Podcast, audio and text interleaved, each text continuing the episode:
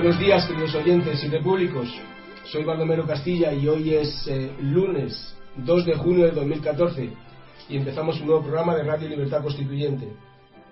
Aquí estamos en Somos Aguas con nuestro amigo y maestro don Antonio. ¿Qué tal está hoy, don Antonio? ¿Cómo está? Muy bien de la pierna. No sé por qué me duele mucho menos hasta el punto que voy a ir, a, como sabes, hoy vamos, me vas a llevar a, a que me vea el oftalmólogo y, a, y, es posible que esta misma tarde me, me opere del catarata del ojo derecho. Pero voy muy bien hasta el punto que he dejado la muleta del antebrazo, como se llama, el bastón, y he cogido un simple bastón de caña. Espero que me vaya bien. Pero es el primer día que en meses cojo un bastón nada más pequeño y no el ortopédico. Eso es una buena noticia. Y, y eh, como usted ha dicho que tenemos que irnos al oftalmólogo, vamos a hacer un programa lo, sí, lo más corto posible. Lo, lo, que podamos. Yo creo, calculo que vamos a poder estar media hora. Media hora, pues muy bien. Venga, bien antes de empezar, don Antonio, me gustaría hacer una rectificación de una noticia que vimos el sábado. Muy bien. Y es con respecto al partido Podemos. Sí. La noticia de Podemos era que había. La que dimos nosotros. La que dimos nosotros que había renunciado a la subvención que da el Estado por el hecho de haber participado en las elecciones. Por los votos obtenidos. Eso es, una, una, un dinero que se da por cada diputado, cada escaño que saque en el, Euro, en el Europarlamento y después un dinero también por cada voto eh, obtenido en las elecciones. Aproximadamente un millón y medio de, de, de, euros es lo que le correspondería a Podemos. Sin embargo, la ley orgánica del régimen. Y nosotros dijimos que había renunciado. Eso es. Ah, y no es verdad, en realidad no ha renunciado nada, simplemente a ver, a ver, va a obtener la cantidad que se ha gastado en, la, en las elecciones. Porque, ¿Qué es lo que dice la ley? Dice, según la norma, el Estado subvenciona con 32.000 euros a los partidos por cada escaño obtenido en el Parlamento Europeo y además 1,08 euros por cada voto. De este modo, por los cinco escaños y los 1.200.000 votos logrados, Podemos tendría derecho a recibir hasta 1,5 millones de euros. Uh -huh. Sin embargo, la ley orgánica del régimen electoral general establece que, comilla, en ningún caso la subvención correspondiente a cada grupo político podrá sobrepasar la cifra de gastos electorales declarados, justificados por el Tribunal de Cuentas en el ejercicio de su función fiscalizadora. Y a estos efectos, el responsable de financiación de la formación de Podemos, que se llama Segundo González, ya ha dicho no es cierto que vayan a recibir ese millón y medio de euros. ¿Ya ha dicho él eso? Él lo ha dicho, dice Segundo González, que es el, ¿El responsable. propio ha dicho? Ha dicho a que ver. no es cierto que se vayan a recibir ese millón y medio de euros, sino la cantidad que han gastado. Y que a falta de ultimar las cuentas no van a superar los 200.000 euros. Están hablando entre 150 y 200.000 euros, están haciendo las cuentas. Sí, y como ha dicho este hombre, que habían renunciado a la subvención del Estado. Es más, les reprochó en un debate, ustedes han renunciado, somos los únicos que hemos renunciado. Pues que no. han renunciado, no, aquí lo único que entonces ha, ha, ha jugado a, un, con, a propósito, con un equívoco, porque a lo que, no han renunciado a nada. Simplemente que del sueldo, que además de la subvención, eso no tiene nada que ver, aparte, el sueldo que reciben del Parlamento de Estrasburgo, sí, eso es otra cuestión, sí. que es otra cuestión, Sí. lo que ha dicho es que lo, en lugar de recibir 8.000 euros cada uno, la diferencia de, entre 1.900 creo, prácticamente tres veces, eh, tres veces el salario eh, interprofesional. Sí, aproximadamente 1.900, que toda la diferencia entre 2.000 y 8.000 que reciben 6.000, es decir, un millón de pesetas al mes, la donarán al partido, lo cual no tiene ningún mérito, puesto que se están donando a sí mismos para sus propios gastos. Así que esto es, esto es nada, si es un cara dura haber dicho esa, eso es eh, engañar a la gente. En fin. Bueno, bueno pues aclarado ya el tema este, sí. vamos a entrar noticias? en noticias de hoy y vamos a hablar del PSOE y de Chacón y de las elecciones primarias y de todo el, el tema. No, de... no, pero de la primera noticia, ¿cuál? Carmen Chacón renuncia a la lucha por dirigir el PSOE. Pues venga, a ver. Esa, esa es la, Bueno, la ¿y qué noticia es? Carmen Chacón, exministra de Defensa, anunció ayer en una carta abierta a la militancia que no aspirará a liderar el PSOE en el Congreso Extraordinario de julio, pero que sí concurrirá a las primarias abiertas en las que el partido elegirá a su candidato a presidente del gobierno para las elecciones generales de 2015. No contribuiré a la ceremonia de la confusión, dice la. Un momento. En primer lugar, la frase tópica de no contribuiré a la ceremonia de la confusión no es de ella y tiene autor conocido. Esa frase la pronunció durante, la escribió en un artículo de ABC hace, durante el, la época última, no, tampoco última, de los años 70, eh, sí, de no, finales de los 60. En un artículo de ABC lo escribió Luis Marianson y, que era y se tituló Ceremonia de la Confusión. Y eso es hablando de, de la confusión entre eh, la democracia orgánica, la monarquía de, Franco, el reino, la monarquía legítima, el príncipe, el rey, ceremonia de la confusión. Y parece mentira que una frase literaria, porque ¿qué significa ceremonia de la confusión aparte de que es una frase literariamente oportuna cuando se está a propósito organizando una confusión de lo que sea. Esa es la ceremonia, cuando se organiza a propósito una confusión. Eso es lo que dijo Anson. Ahora, que utilizar la frase que no contribuirá a la ceremonia de la confusión, pues no está, no es correcta, porque no significa nada, y porque no es suya, no es original, y porque no es una idea que pueda ser participada. Tiene autor conocido para unas circunstancias conocidas. Pero ¿qué ceremonia? ¿Qué, qué ceremonia de la confusión hay organizada? Ninguna. La prueba que no hay ceremonia de la confusión es que ella no participa de esa ceremonia ni tampoco participan los dirigentes del partido de Andalucía, Susana Díaz, no, no, la ceremonia de confusión no, que diga la confusión provocada por Rubalcaba. Ahí es distinto. Vamos, a continuar leyendo y lo comentaré al final. Continúa. voy a leer los, los titulares que vienen en páginas interiores también el país. Sigo en el país. Y dice, Chacón renuncia a liderar el PSOE y se postulará para presidir el gobierno. La exministra concurrirá a las primarias abiertas para elegir candidato electoral. La exministra socialista Carmen Chacón anunció ayer que no peleará por la Secretaría General del PSOE en el Congreso del próximo julio, pero añadió que al nuevo líder del partido que salga de ese Congreso le pedirá que convoque las primarias para elegir candidato a las generales, con una fecha cierta. Y a esas primarias, abiertas o no habilitantes, sí concurrirá. Bien, el comentario es muy sencillo.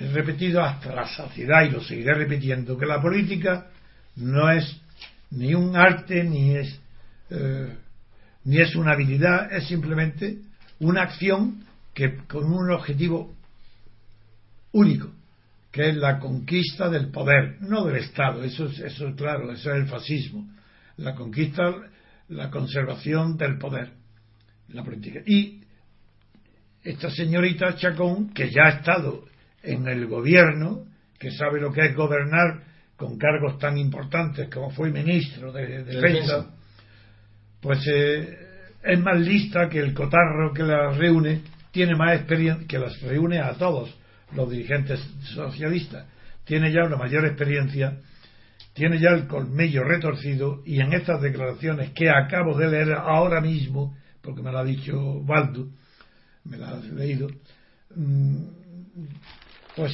por un lado demuestra que tiene habilidad, porque lo que ha hecho es, al renunciar al cargo, a obtener, a conquistar el cargo de secretario general del partido, que tradicionalmente es el centro del poder del partido desde que se puede catapultar para ser presidente del gobierno, en lugar de eso, habiendo tomado el pulso a la situación y habiendo visto, por un lado, que hay apoyos grandes, no unánimes, pero grandes apoyos a Susana Díaz para el cargo de secretaria general del Partido Socialista entero, no, no solo del andaluz, y por otro lado, viendo que también despierta simpatía y tiene apoyo Madina, ha hecho una jugada de ajedrez y es separarse de la batalla por la, para ser elegida secretaria general del PSOE a cambio de obtener de esa manera el apoyo de los dos de los candidatos que se presenten puesto que ella ya no es rival para obtener el apoyo de Susana Díaz y de Madina fundamentalmente de esos dos que son los que se están dibujando con mayor claridad para que la apoyen en las primarias que no que independientemente de la elección orgánica dentro del partido para elegir a su secretario general, convocarán con las novedades, convocarán o no convocarán, eso se verá, pero está anunciado que se convocarán unas primarias abiertas, es decir, para que participe también la no militancia, con la finalidad de elegir el candidato que se presentará a las elecciones generales, no para el cargo de presidente del gobierno, que eso no existe en España ni en la Constitución, eso es un engaño. Pero, como todo el mundo sabe, que el partido eh, que gane las legislativas, si tiene un candidato ese partido que se presenta en las legislativas, será elegido diputado para que su partido luego la nombre, si tiene mayoría o una coalición con mayoría, la nombre a ella presidenta del gobierno, presidente del gobierno.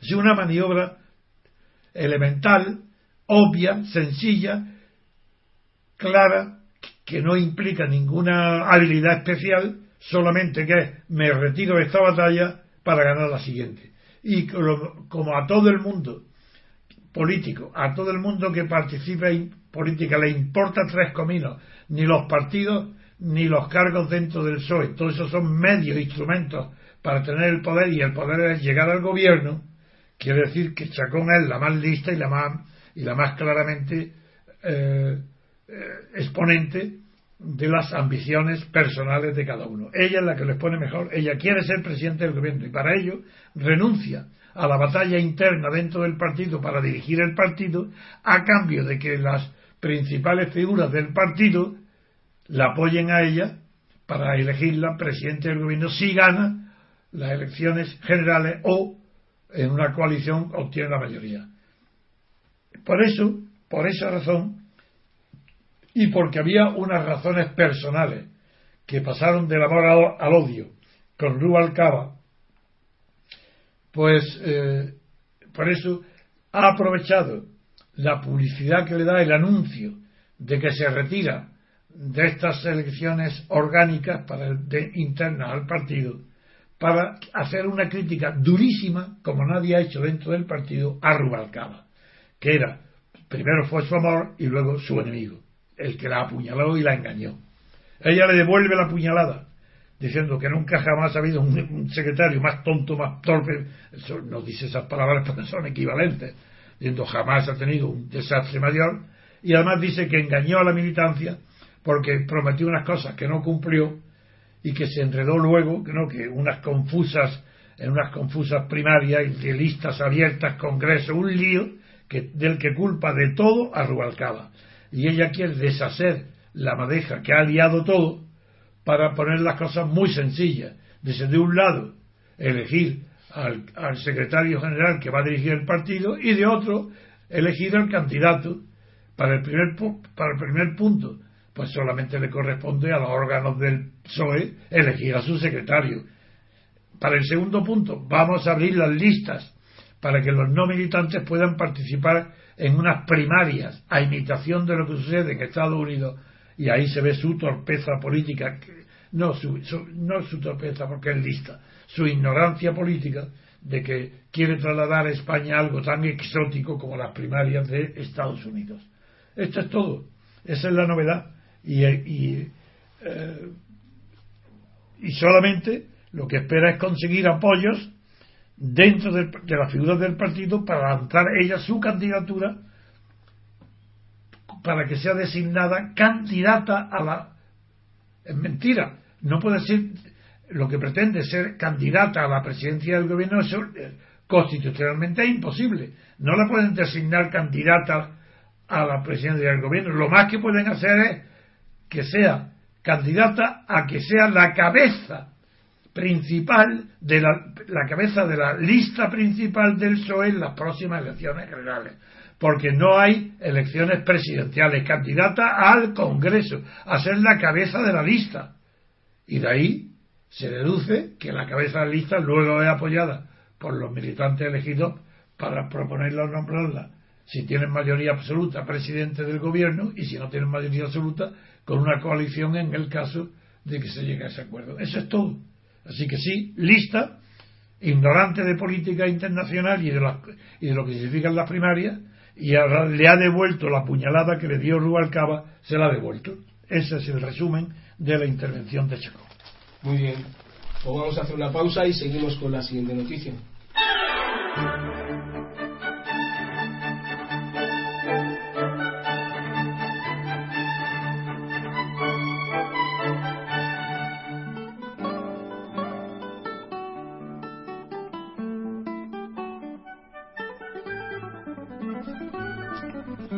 Pues don Antonio, ahora vamos a hablar de una noticia que viene en las portadas del país y también viene en la portada del mundo, aunque más pequeñita, pero viene en el país. Y es un incidente que ha, que ha pasado con el juez Enri- Enrique López.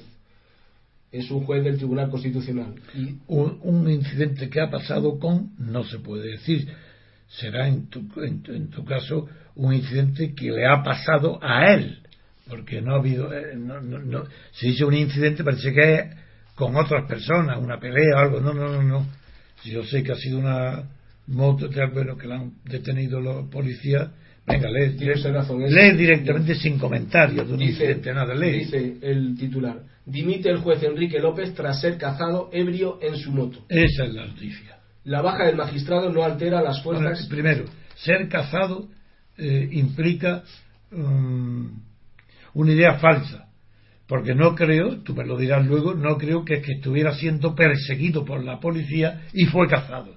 No, creo que es simplemente que, está, que, la policía lo detuvo estando conduciendo en un estado de, de embriaguez o con una tasa cuatro veces superior a la permitida, pero no cazado, porque para ser cazado necesita estar perseguido antes. Y, y no hay ninguna noticia que estuviera siendo perseguido. Esa es la mala idea del país que para atacar a un con justo motivo, pero a un magistrado del constitucional que como fue propuesto por el PP y el país trata siempre de, de atacar a todo lo que perjudique o de atacar a los miembros del PP o destacar aquello que perjudique al PP, al Partido Popular, aquí aprovecha y pone la palabra ser cazado, que es, es una palabra endemoniada, es una palabra ideológica, porque yo no creo que, que estuviera siendo perseguido por la policía, que se escapara y que al final lo cazaron. Le voy a leer la... A- a- léeme, a ver, yo no lo ¿Cómo sé, fue yo el- título. cómo fue el suceso? A ver, a ver qué. Según el país dice, Venga. una patrulla del Cuerpo Nacional de Policía dio el alto a López sobre las siete y media de ayer, después de que Siete y media de la mañana. después de que el magistrado se saltara un semáforo en rojo en el centro de Madrid. Agentes de la policía municipal le practicaron hasta siete pruebas. Luego ya está. Si, si ya no dice más, ya no tienes que seguir leyendo más. Porque si detuvo y le practicaron y no ha dicho cómo es que no fue cazado. Simplemente, nada, fue detenido cuando porque se saltó un semáforo como los miles y miles y miles de multas que se ponen por ese motivo. Luego no fue cazado, eso no es verdad. Esta es la ideología del país y la falsedad del país, que para atacar no le importa mentir. Es una mentira decir que el diputado fue, Enrique López fue cazado. Sigue. pues decía que bueno le, le practicaron siete pruebas de alcoholemia para consta- constatar que el detenido registraba una tasa de 1,12 miligra- miligramos de alcohol por litro de aire respirado cuando el máximo legal permitido es de 0,25 Son Y se puede considerar ebrio, como dice el periódico, cuando se tiene cuatro y medio. sí Tú crees que sí, ¿no? sí Es que lo sabes médicamente. no lo sé médicamente pero pero con cuatro veces 0,25 se puede considerar que es que está ebrio Sí, sí yo no lo sé. Como ya sabéis Es que que eso solamente de- aquello que sé. depende mucho Tenía de- que ser un médico que me lo dijera, yo no lo sé. yo tampoco lo sé exactamente Entonces no Depende- puede decir sí, puede decir no lo sé, es posible que sí, porque cuatro es mucho, pero es- no deja de ser una opinión tuya. Y yo también tengo opinión y no la digo. Y no mejor dicho, yo no tengo opinión, porque para eso tenía que saber médicamente esa tasa qué efecto hace en el organismo y no lo sé. Bueno, pues le voy a leer, si quiere, así por encima, de cuál es Sí, la, historia de este señor, o sea, Sí. su currículum, digamos. Sí, El magistrado Enrique López llegó al Tribunal Constitucional sin prestigio ni experiencia suficiente. Esto lo dice un, un artículo de José Manuel Del Romero, País, bien. del país, de un, un periodista que se llama José. Manuel Romero. El magistrado Enrique López llegó al Tribunal Constitucional sin prestigio ni experiencia suficiente y con un rechazo casi unánime de toda la oposición política por su descaro alineamiento con el PP. descarado. Por su descarado alineamiento con el PP. Eso perdón. es, bien. Sí. No, antes de nada, he de decir, del mismo modo que siempre me habéis oído, poner en ridículo a las mujeres que aceptan cargos políticos porque les corresponde según una cuota arbitraria que fijan o bien los partidos o las costumbres o las modas y, son y se les llama eh, feministas de cuota aquí en el nombramiento de los, de los miembros del Tribunal Constitucional sucede lo mismo es que no hay nadie que tenga prestigio porque no hay nadie que tenga sabiduría jurídica, no hay nadie que sepa ni una sola palabra de derecho constitucional. Son unos ignorantes absolutos. Simplemente son jueces, y no es necesario que lo sean algunas veces, son catedráticos, que no saben nada ni han estudiado una sola palabra de derecho constitucional, pero que los partidos los nombran porque les corresponde a la cuota que cada partido tiene para designar miembros. Por tanto, este, este es uno de ellos. Este es un magistrado de cuota. Igual que hay mujeres de cuota en los gobiernos, pues hay magistrados de cuota en el Tribunal Constitucional porque le corresponde a la cuota perteneciente a cada partido con derecho a nombrarlo.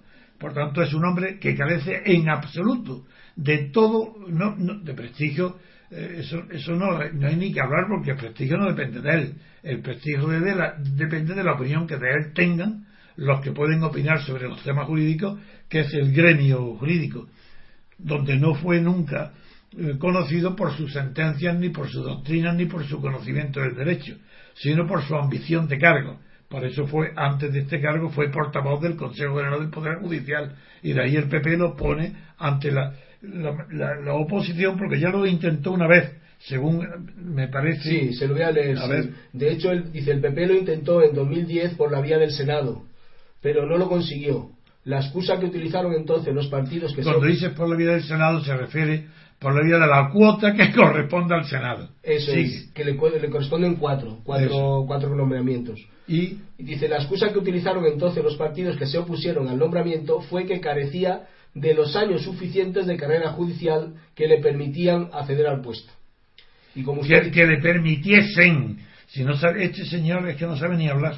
El que escribe esto. Dice como todo. Sí, en el periódico dice permitían. Pues no, no, el periódico no, el artículo. El artículo, perdón, el artículo de José Manuel Romero. Dice permitían, lo que ha leído y dicho, no sabe hablar, pero es que le permitiesen, no que le permitían y después, como usted ha dicho antes, durante su trayectoria como vocal, fue vocal del Poder Judicial, del, Consejo General del Poder Judicial, órgano del que fue portavoz, se caracterizó por ser un ariete contra el gobierno socialista. Sí. Entró en el Tribunal Constitucional de la peor manera posible. El presidente de ese órgano tuvo que imponer su voto de calidad porque había un empate entre los magistrados que le consideraban idóneo y los que no. Y saldrá por primera vez en la historia. Saldrá nada es que, es, que es, que es vergonzoso. ¿Cómo que saldrá? Sale. Claro que se puede, no es incorrecto, pero saldrá. Ha salido ya, ha dimitido, ha salido, se va. Sale de la historia, sale, a ver qué dice, saldrá. y saldrá, dice. ¿De la historia? Y saldrá por primera vez en la historia de ese órgano clave por una dimisión forzada tras una infracción de tráfico especial. Saldrá, sale, sale mucho más claro, saldrá porque saldrá es un imperativo y da la idea de que lo han echado. Porque si dice saldrá de ese cargo por tal, parece que a los demás lo echan y no, se va a él. Por tanto, que si sale, sale, él sale, se sale, se sale él. Es otra mentira, porque el idioma se utiliza para desprestigiar a los enemigos, a los adversarios, y eso no hay derecho, hay que decir la verdad. Bastante y después, para acabar ya, le puedo decir que, dice, su cese no provocará ningún terremoto en el Tribunal Constitucional. Al tratarse de un magistrado nombrado por el Gobierno, su, sustitución es sencilla, no requiere el consenso de la oposición. Claro. Muy bien. De hecho, ver otra noticia. Muy bien, hacemos una pausa y hacemos otra noticia. A ver cuál.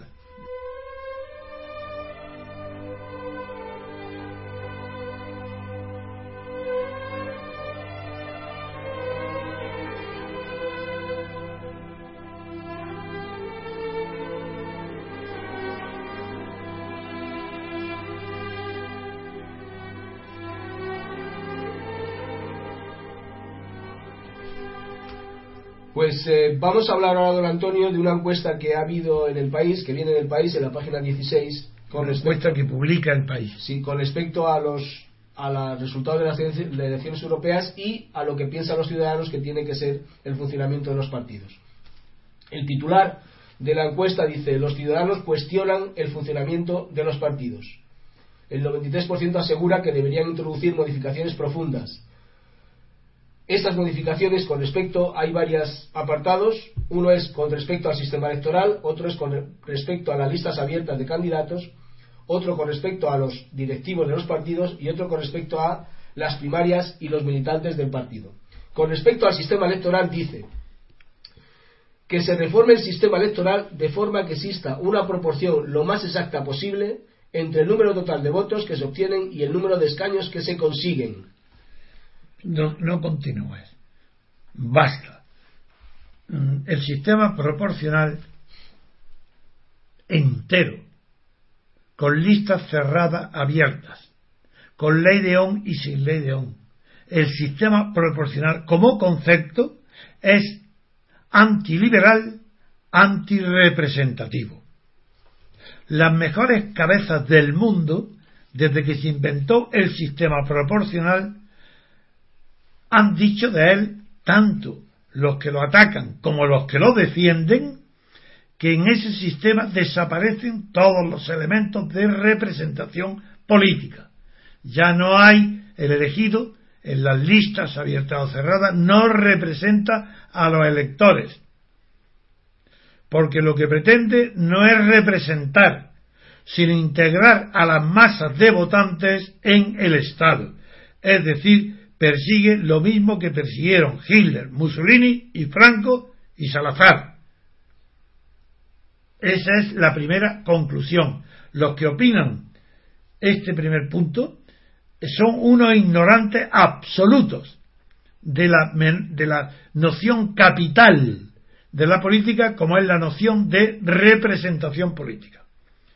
Desde Marsilio de Padua, que en el siglo XIV inventó el concepto de representación, que antes de él no existía ni teóricamente, hasta hoy nadie ha sido capaz de sustituir el sistema de elección de representantes que se popularizó durante la Edad Media en los monasterios para la elección del abad y de los priores de los centros religiosos y que luego ya en la época moderna, a pesar de la condena de Rousseau de la posibilidad de representación que sabéis que se negó en redondo a admitir como lícito que una persona pudiera ser representada por otra, porque ese principio que Rousseau defiende de la prohibición de representar tiene sentido lógico, es coherente, porque para Rousseau el soberano es el pueblo.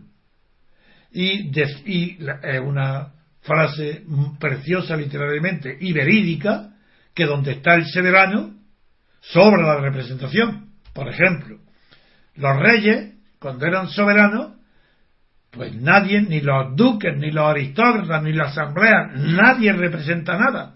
Porque si está el rey presente, sobra la representación porque es el soberano. Él es el único que cuenta. Pues Rousseau trasladó esa idea simplemente llamando soberano al pueblo. Y él dice, ¿dónde está presente el pueblo? ¿Y cómo no va a estar presente el pueblo si se le invita a que vote? Pues entonces él dice, el pueblo podrá votar, pero nunca podrá designar representantes. La representación es imposible. Esa tesis de Rousseau fue desmentida con las primeras elecciones directas para designar cargos directos, no para proponerlo a los monarcas, que fue Estados Unidos. Antes de la Revolución Francesa, los Estados Unidos eh, designaron a los representantes políticos, tanto a los legisladores como a los gobernantes, por medio de elecciones representativas, sobre todo al legislativo. Las elecciones representan a los que votan.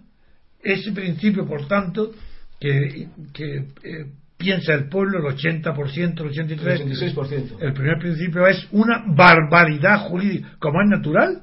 Todo lo que el pueblo dice por, por- porque lo han enseñado y, y lo cree lógico, racional y habla de listas abiertas. es ridículo e implica una ignorancia absoluta del derecho político, del derecho constitucional y de la historia. Lo que el pueblo piensa no produce representación ninguna, sino es una ratificación del poder de los partidos estatales, aquellos que tienen la facultad de hacer listas electorales, que es, eh, lo inmoral, que los partidos hagan listas electorales, pero ¿qué se creen que son los partidos? Si los partidos pertenecen a la sociedad, ¿cómo pueden ellos hacer listas de, candidatos? candidatos tienen que ser uninominales, sin listas, sean de partido o no. Y el partido, si le gusta uno de ellos, que lo apoye. Pero, pero no puede presentar listas de partido. Eso es, es una inmoralidad política y eso prohíbe, la, es una prohibición de la representación política.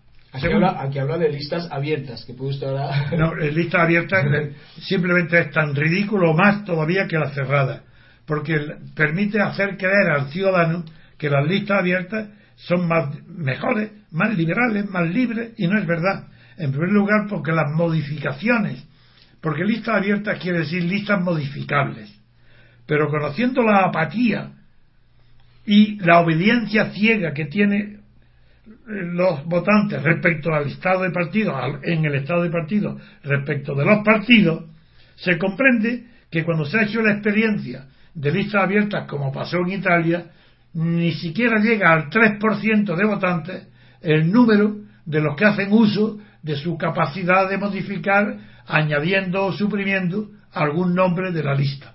Eso es ridículo, eso es absurdo. Otro punto que habla la encuesta es de los directivos de los partidos. Dice que los cargos directivos de cada partido no puedan ser desempeñados por una misma persona durante más de ocho años. Bueno, otro ridículo. Hombre, como son partidos estatales, se comprende que la gente se canse de ellos. Pero ¿cómo se va a meter la gente en la duración de la vida interna y orgánica de un partido que es una asociación voluntaria? El que no esté de acuerdo con el partido, que se vaya. Pero ¿cómo, cómo prohibir? Puede estar toda la vida. Quien funda un partido si tiene el carisma, la personalidad necesaria e inteligente, puede estar hasta que se muera dirigente del partido. Nadie tiene derecho a inmiscuirse en la vida interna de los partidos. Pero ¿quiénes son los ciudadanos para opinar sobre un partido al que ni siquiera pertenecen? Eso es ridículo, es una falsa, perdón, es una falsa y una falsedad. Bien, y ya para terminar, hablan también de primarias y militantes. Dice que los candidatos a las elecciones de los distintos partidos sean elegidos mediante elecciones primarias abiertas en las que puedan participar militantes y simpatizantes. Bien, en primer lugar, la lista de militantes y simpatizantes es imposible de configurar. Como militantes, como los militantes, bueno, son los que están abonados y pagan, pero tendrían que poner, por ejemplo, eh, para que si fuera respetable ese principio, que los militantes llevaran, acreditaran por lo menos llevar un año cotizando al partido, no que se apunten como ahora quieren, que paguen la cuota y que voten. Eso es un engaño. Y, de, desde luego, simpatizante absurdo. Todo, todo eso son engaños. Eso no tiene ningún sentido. Y es natural. El pueblo es un ignorante absoluto. Que no se le pregunte. Al pueblo hay que darle las cosas hechas y que vote o no vote. Pero hay que darse las hechas. Y luego, para participar en algo que le afecte, tiene que ser lo más cercano posible. Nada abstracto, nada lejano, nada en otro territorio.